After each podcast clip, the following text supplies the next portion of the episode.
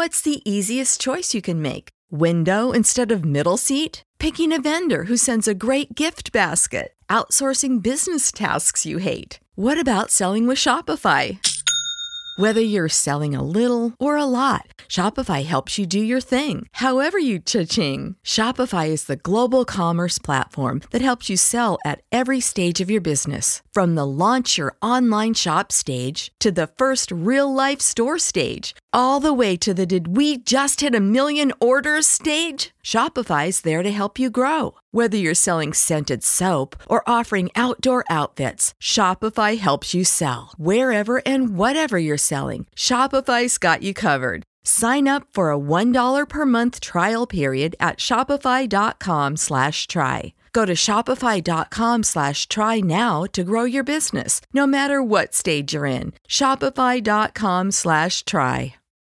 When you need mealtime inspiration, it's worth shopping Kroger, where you'll find over 30,000 mouthwatering choices that excite your inner foodie. And no matter what tasty choice you make, you'll enjoy our everyday low prices, plus extra ways to save, like digital coupons worth over $600 each week. You can also save up to $1 off per gallon at the pump with fuel points. More savings and more inspiring flavors make shopping Kroger worth it every time. Kroger, fresh for everyone. Fuel restrictions apply.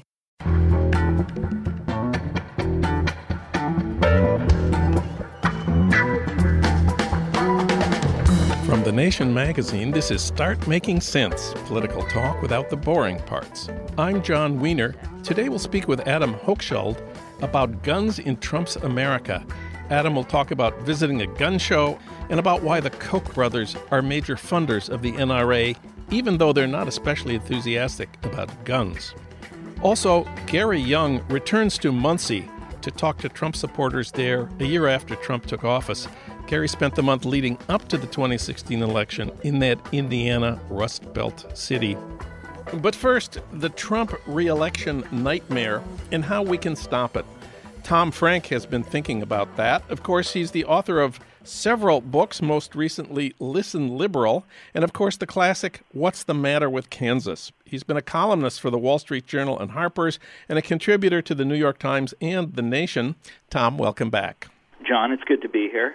You have a description of our president that opens your new essay in Harper's. I wonder if you could read the beginning to us. Okay, so I'm describing Donald Trump here, and I say he is deeply unpopular, the biggest buffoon any of us have ever seen in the White House. He manages to disgrace the office nearly every single day. He insults our intelligence with his blustering rhetoric. He endorses racial stereotypes and makes common cause with bigots. He has succeeded in offending countless foreign governments. He has no idea what a president is supposed to be or do, and perhaps luckily, he has no clue how to govern. Of the handful of things he has actually managed to achieve, nearly all are toxic.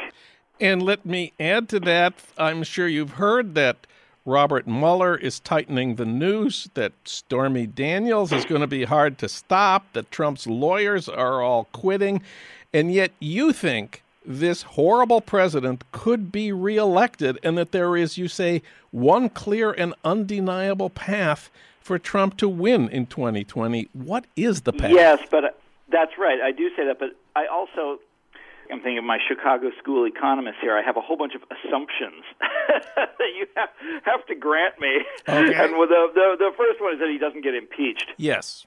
If we take that away, uh, if we take that off the table, and I think there's good reason to believe that he won't get impeached.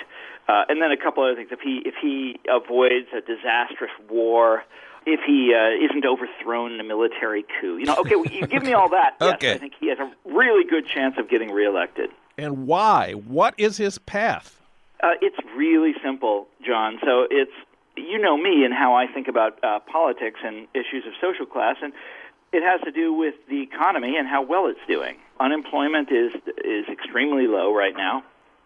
You know, the economy is basically booming, and for me, the sort of formative experience in American politics was the 19, just because of my age was the 80s and the 90s and especially the, the Bill Clinton administration. And here you had a guy who people actually have trouble remembering what he did as president, like what he got done, but they do remember it was good times.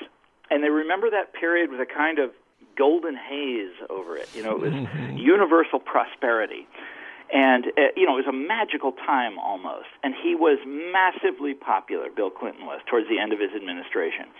This is not because of anything he did. It wasn't because of NAFTA or welfare reform or, you know, bank deregulation. These were not particularly popular things. Uh, it was because the economy was booming. I'm not just referring to the stock market. As we all know, there was this incredible stock market bubble in the late 1990s, and it gave this kind of illusion. You know, it was it was a bubble, classic bubble scenario: the Nasdaq, the uh, uh, tech stocks, that kind of thing. But something else happened in the late 1990s, and that is that wages grew for the first and only time since the 1970s. I mean, real wages for average workers grew uh, when adjusted for inflation. And that is something that used to be the country that you and I grew up in, John, that used to be common. That happened every year. Nowadays, that never happens. The Bill Clinton late 1990s was the one period when it, when it in fact took place. And you think it's possible that wages could go up in the Trump era. How would that happen?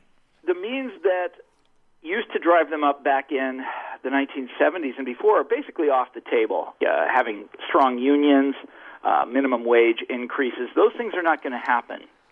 However, wages will go up by themselves if unemployment gets low enough and stays low enough for long enough.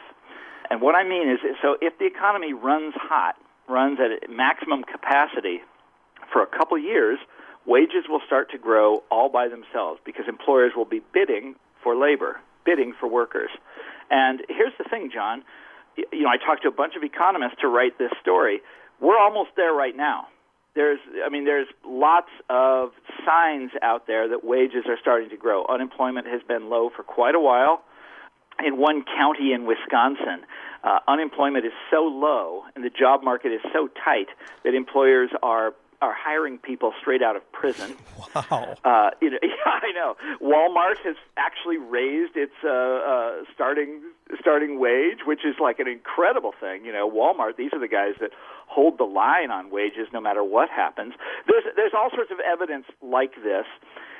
So this is close to happening right now. The question is, what will Trump do to make sure it happens? And Trump is, you know, Trump is, uh, as I said, a buffoon and a, a scoundrel and a national embarrassment.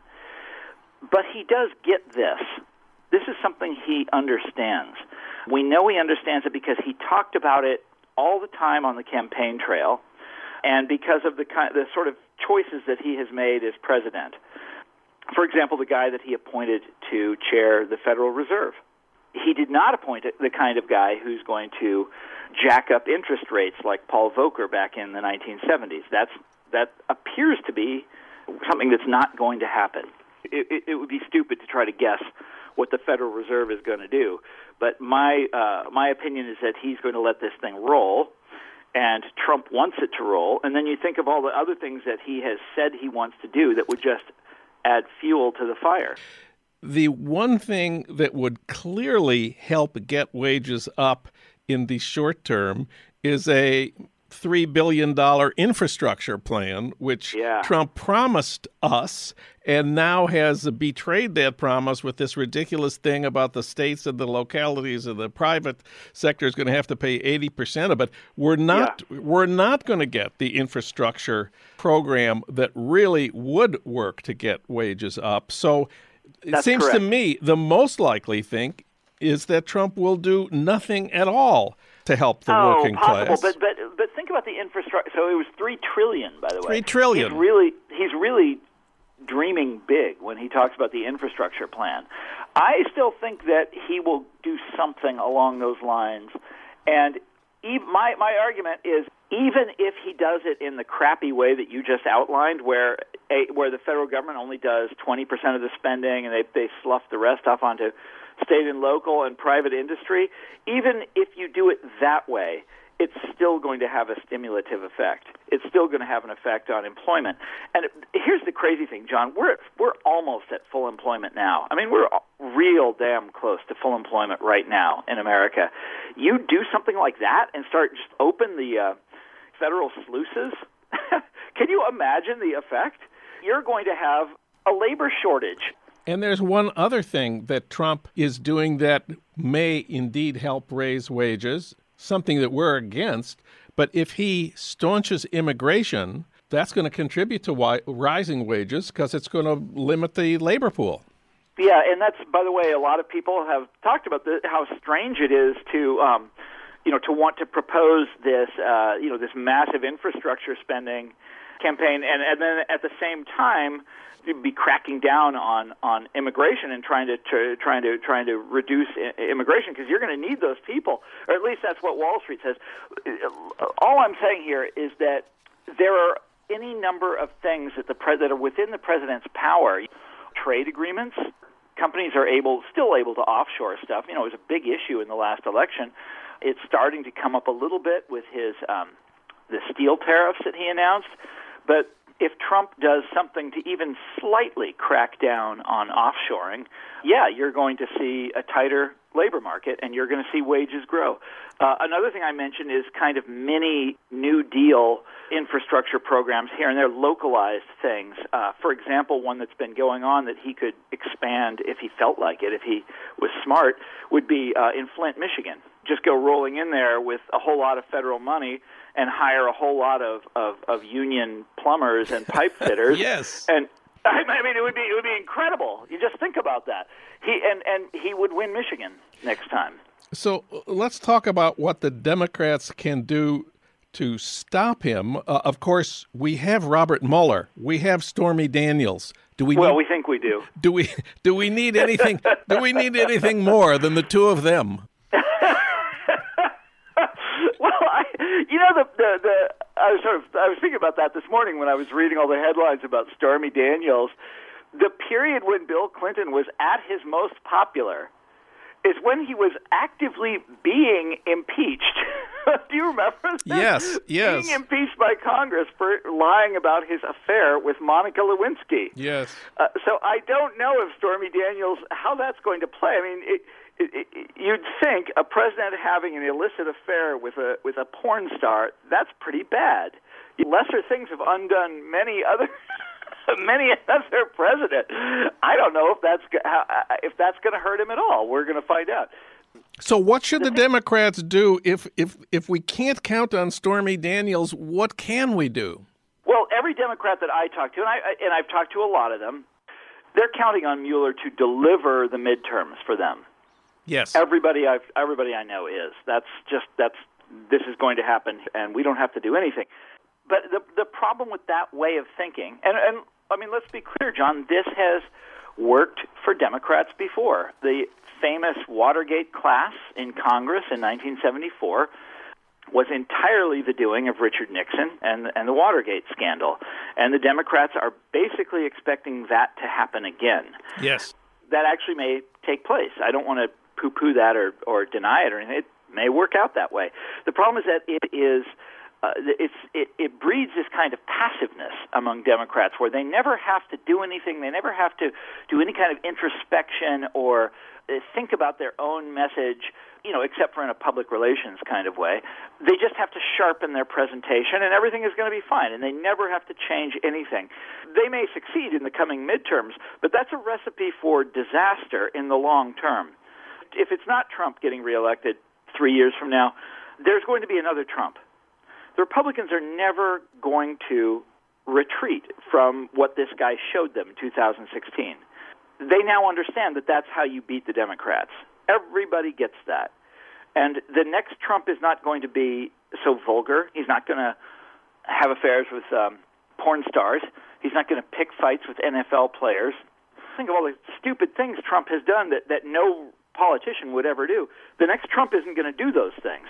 So you have to be, as the Democrats, you have to be thinking bigger. You have to be thinking, how do I defeat this phenomenon once and for all? Not like, oh, he's screwed up. Great, now we get back in. It seems to me where you're going here is that what we really need is a progressive like a Bernie Sanders who would raise the minimum wage, improve schools, bring uh, Medicare for all, and actually make life affordable and better for ordinary middle and working class people.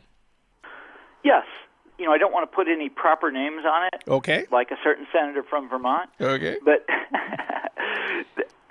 if okay, so look, the, the, the bottom line is this: if what I just said about the the economy booming and wages going up, if that really comes to pass, it's going to be hard to beat Trump in three years. If that really does happen, if that doesn't happen, and things continue along the way they have since the 1970s, wages don't grow, manufacturing gets offshored. It's a heaven on earth for the wealthy. You know, greater inequality, all the same trends that, that you and I have talked about so many times on this program. If those trends continue, yes, the Democrats have to figure out a way to speak to that. They cannot keep approaching it in the way that they have. And what I what I mean by that is the sort of the, the, the Clinton and Obama approach, where you identify yourself with what I like to call the ideology of the 1990s, the catechism of tech, bank, and globe nice. that everybody knows is nothing but an excuse for an out of touch elite. Assuming that everything just continues the way it has, sooner or later uh, we're going to be right back at the starting point. There's a really only one set of successful politics for an age like this one. And it's the kind of politics that we identify with the party of Franklin Roosevelt, the party of Lyndon Johnson, the party of the New Deal. And what Trump has offered is this kind of weird replica of that. But I have always said, John, and I've said it on this program so many times, the real thing would beat the fake. The real thing would beat the fake. Tom Frank wrote a fantastic piece about the Trump reelection nightmare and how we can stop it for the new issue of Harper's. Tom, thank you for reminding us about the real thing and the fake. It's always great to have you on the show. John, anytime. It's my pleasure.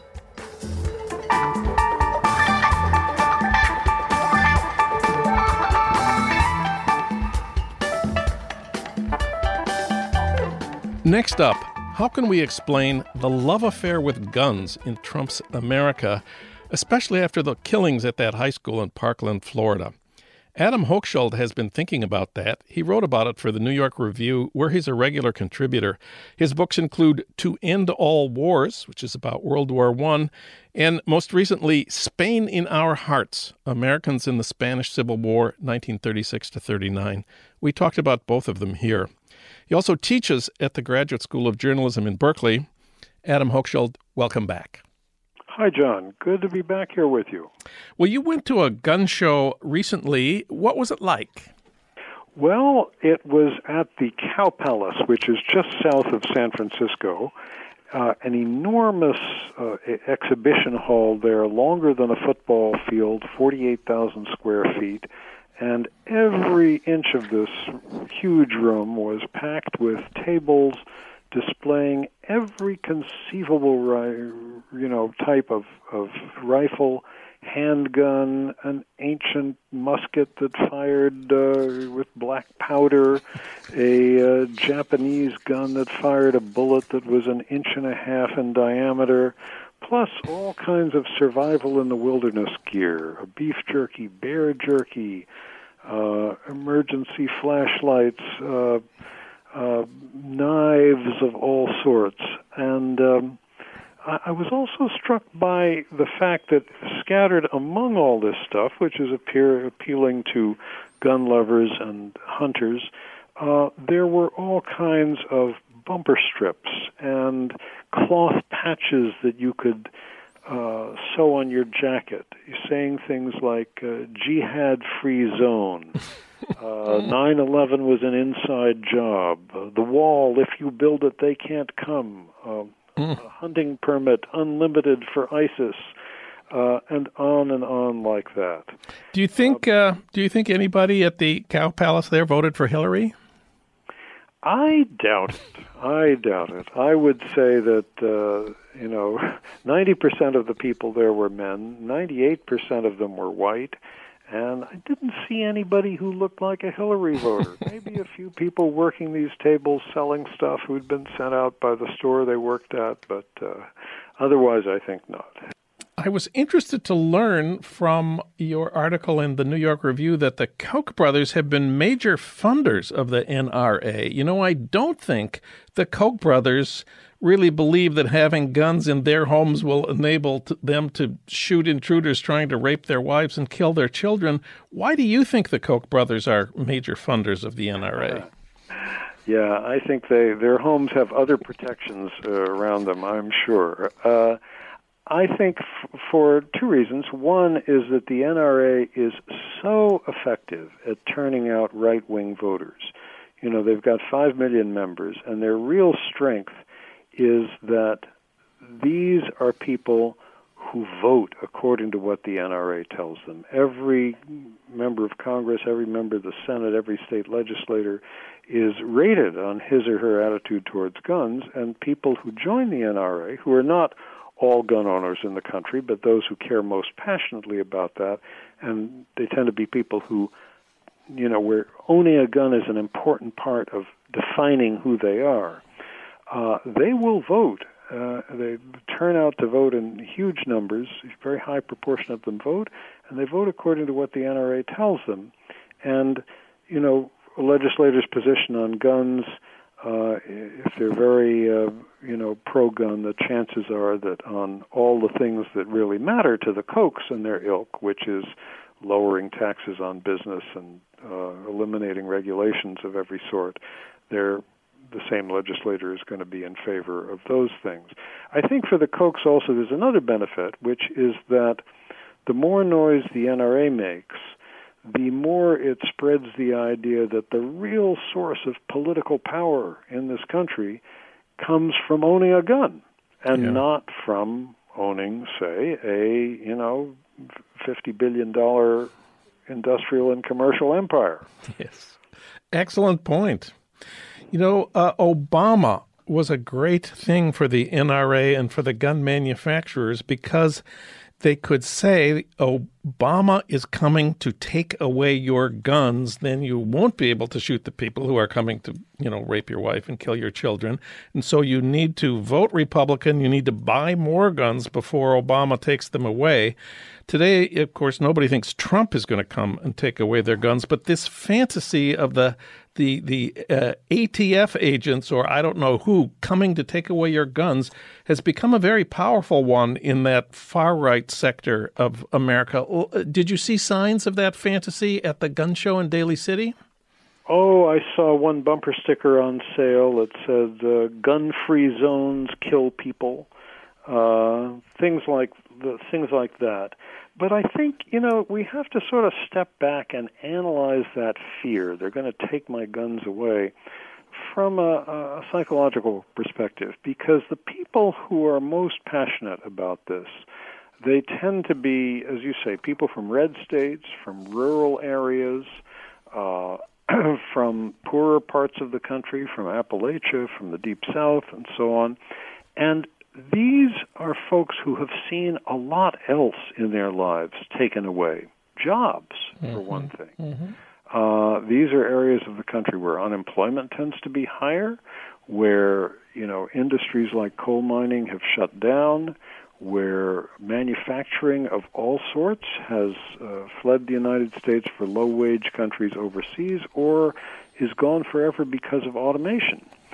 And so you know, these are people who've seen a lot taken away, and uh, and I can feel for them. You know, they've suffered, and I think the NRA very shrewdly focuses their fear on the idea they're going to take away your guns, and this is something that uh, politicians can promise. You know, we'll never take them away. Whereas, of course, you can't really promise that you're never going to take, you know, that somebody's job isn't going to be yeah. going to disappear because everybody knows it's a very unstable economic climate, particularly for lower wage workers in manufacturing type industries.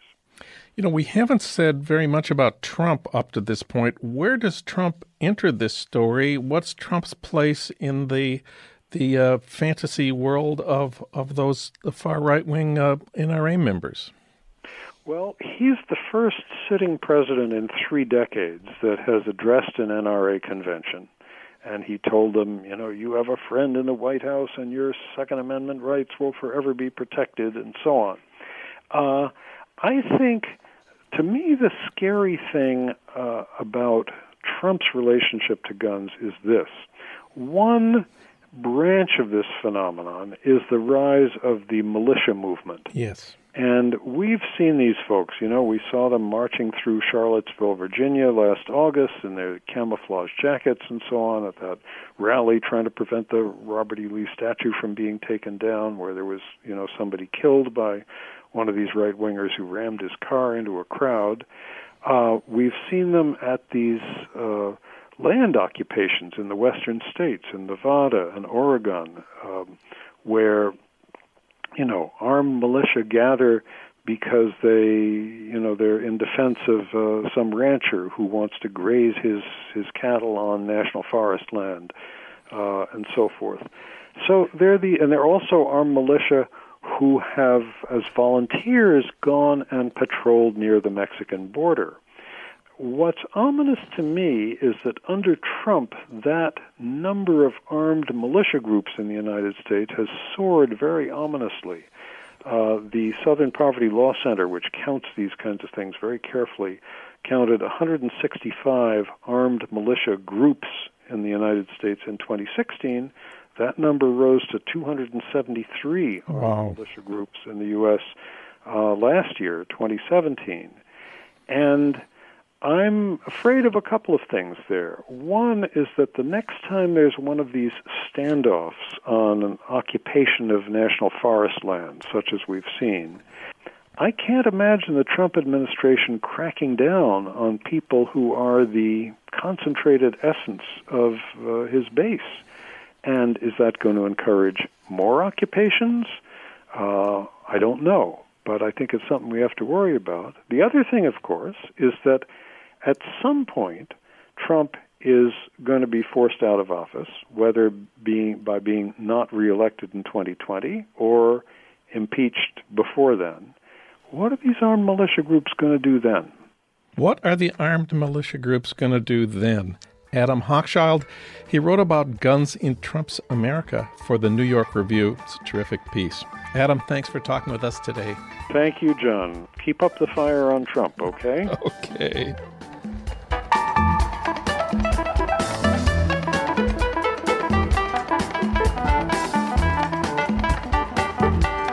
Next up, we're still trying to understand those white working class people who voted for Trump. Yes, most of his support came from regular Republicans, but the Democrats did lose some of their base in 2016, and that made a huge difference in the outcome, especially in places like Wisconsin, Michigan, and Indiana. Gary Younge spent a month in Muncie, Indiana, reporting on the election season in 2016. Recently, he went back there to see whether Trump supporters had changed their minds about their man after seeing him in action in the White House for a year. Of course, Gary writes a column for The Nation. He's editor at large for The Guardian. He's also the author of the award winning book, Another Day in the Death of America A Chronicle of 10 Short Lives. It's a book about kids killed by guns. We reach him today in London. Gary, welcome back. Thanks for having me, Jim. Well, Trump won Muncie, Indiana. He carried the county, I think it was 53% to 40 for Hillary. First of all, tell us why you picked Muncie, Indiana in 2016 as your typical American town. Well, I I picked it less because it was typical and more because it was, in some ways, emblematic. There, Yeah. were, there were two main reasons. The first was that both Bernie Sanders and Donald Trump had won the primaries in Delaware County, where Muncie sits. And so, to the extent that I felt that the election was an insurgent election, I thought that here in Muncie I would get the kind of dissident views of both sides. There was that. And then the the second reason was because Muncie was the focus of a study in the 20s by the Lynd, a, a couple of sociologists called the Lynds, called Middletown. And they painted Muncie as the archetypal American town. And they did this they I think they lived there for about a year or maybe even longer, and they did this long qualitative and quantitative survey of what they portrayed as emblematic of middle America. The kind of place that Sarah Palin might have called the real America yeah. if Delaware County hadn't twice voted for Obama before it voted for Trump.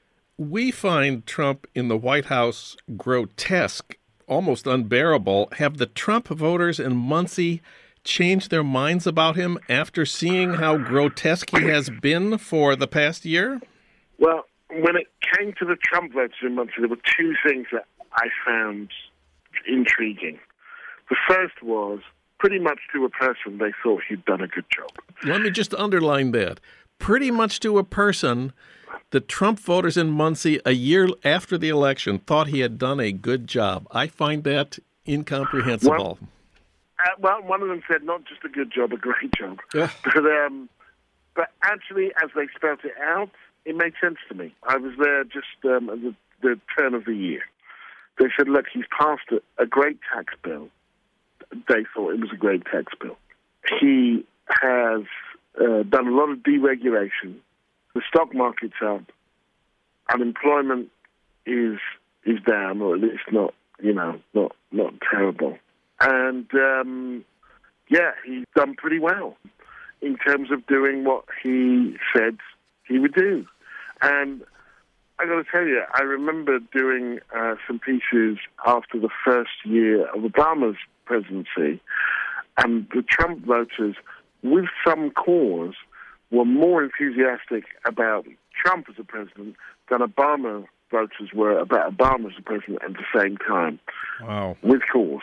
Who are these Trump people who like him so much? Maybe they're all country club Republicans who only care about lower taxes. Maybe they're all evangelicals who only care about abortion. The the ones I spoke to, that wasn't true. I think um, only one of the four or five that I interviewed at length, only one of them voted for him in the primary. Huh. Uh, one of them voted for Kasich who you know couldn't have been further away from Trump. Yeah. One of them didn't vote at all. One of them liked Ben Carson.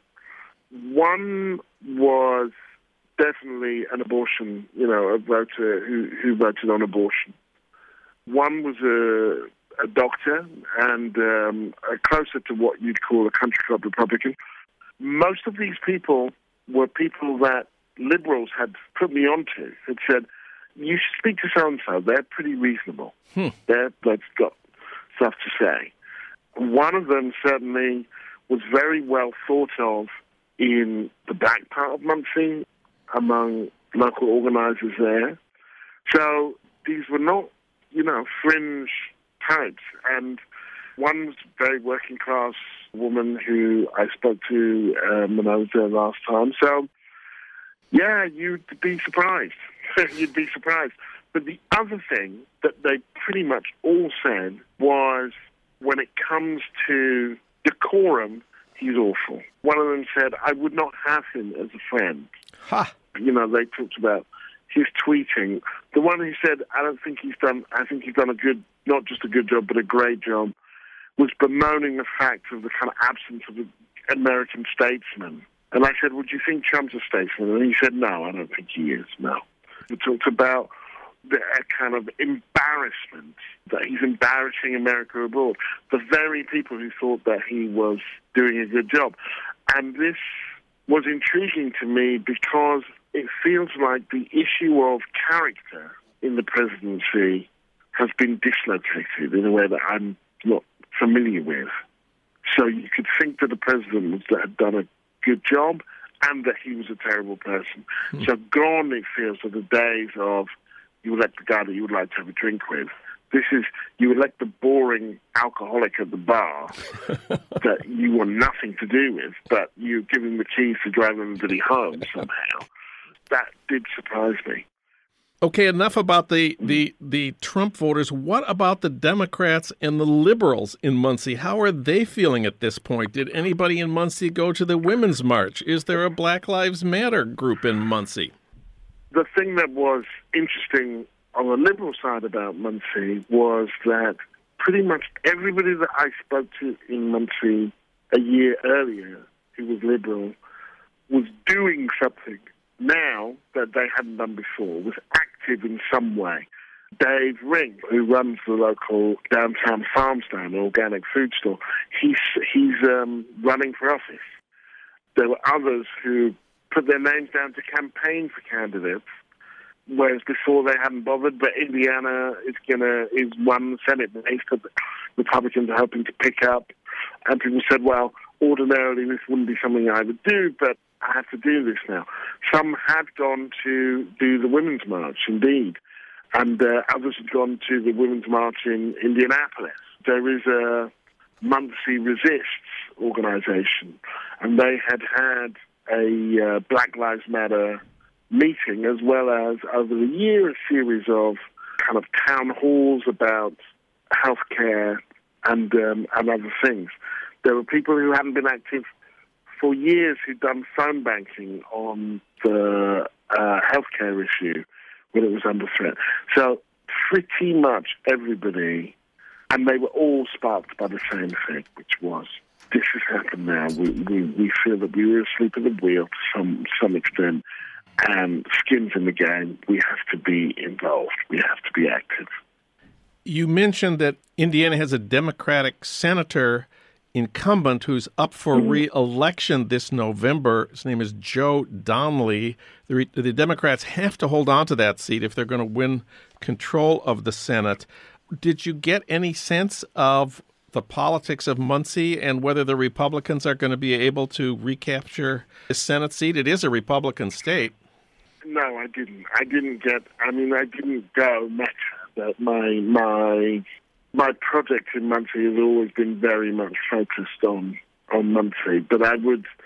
There were a few things that, in the time that I was there the second time, made me think it would be possible uh, for the Democrats to hold on, but secondly, that it wouldn't be inevitable.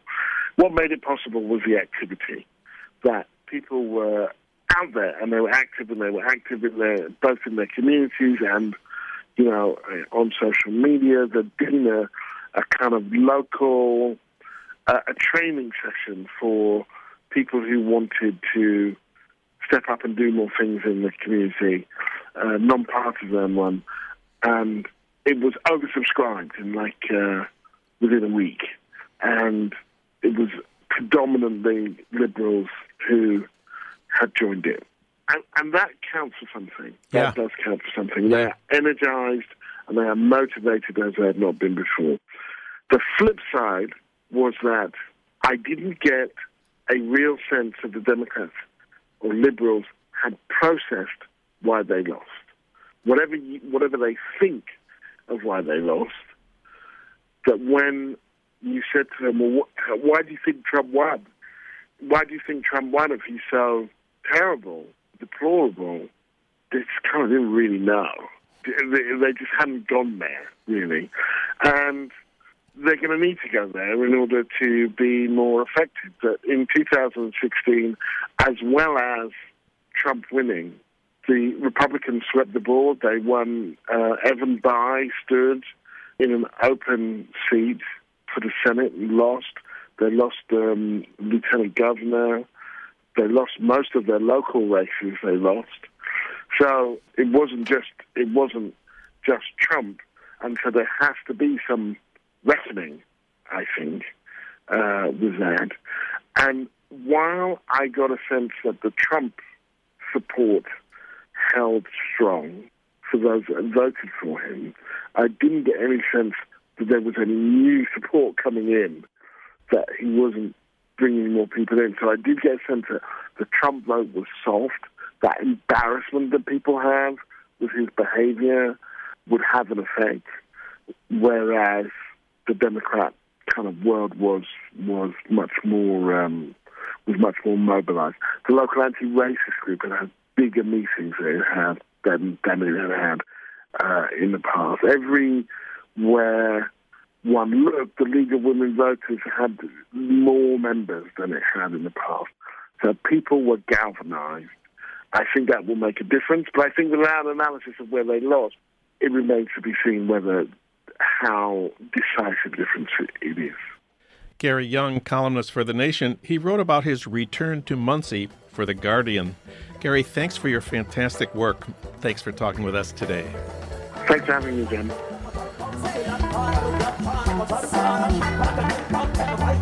Finally, a word about Dave Zirin's Edge of Sports podcast, where sports and politics collide, hosted by the sports editor of The Nation, and featuring Dave Zirin's interviews, his commentary, and his rants. So even if you're a sports fan who hates politics or a political junkie who hates sports, you'll find something to love in this podcast. It's posted every Tuesday, now at thenation.com slash edge of sports.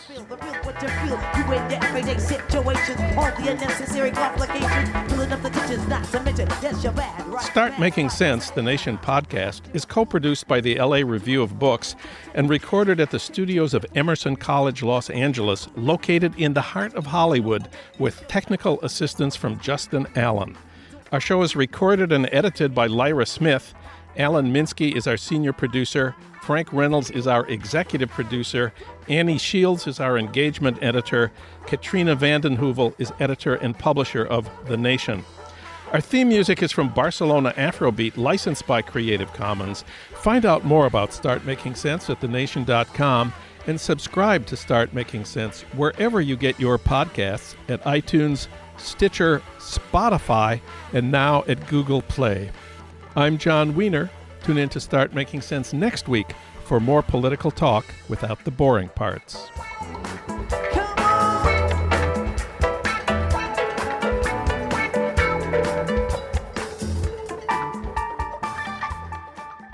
Everyone knows therapy is great for solving problems, but getting therapy has its own problems too, like finding the right therapist, fitting into their schedule, and of course, the cost. Well, BetterHelp can solve those problems. It's totally online and built around your schedule. It's surprisingly affordable too. Connect with a credentialed therapist by phone, video, or online chat, all from the comfort of your home. Visit betterhelp.com to learn more and save 10% on your first month. That's BetterHelp, H E L P.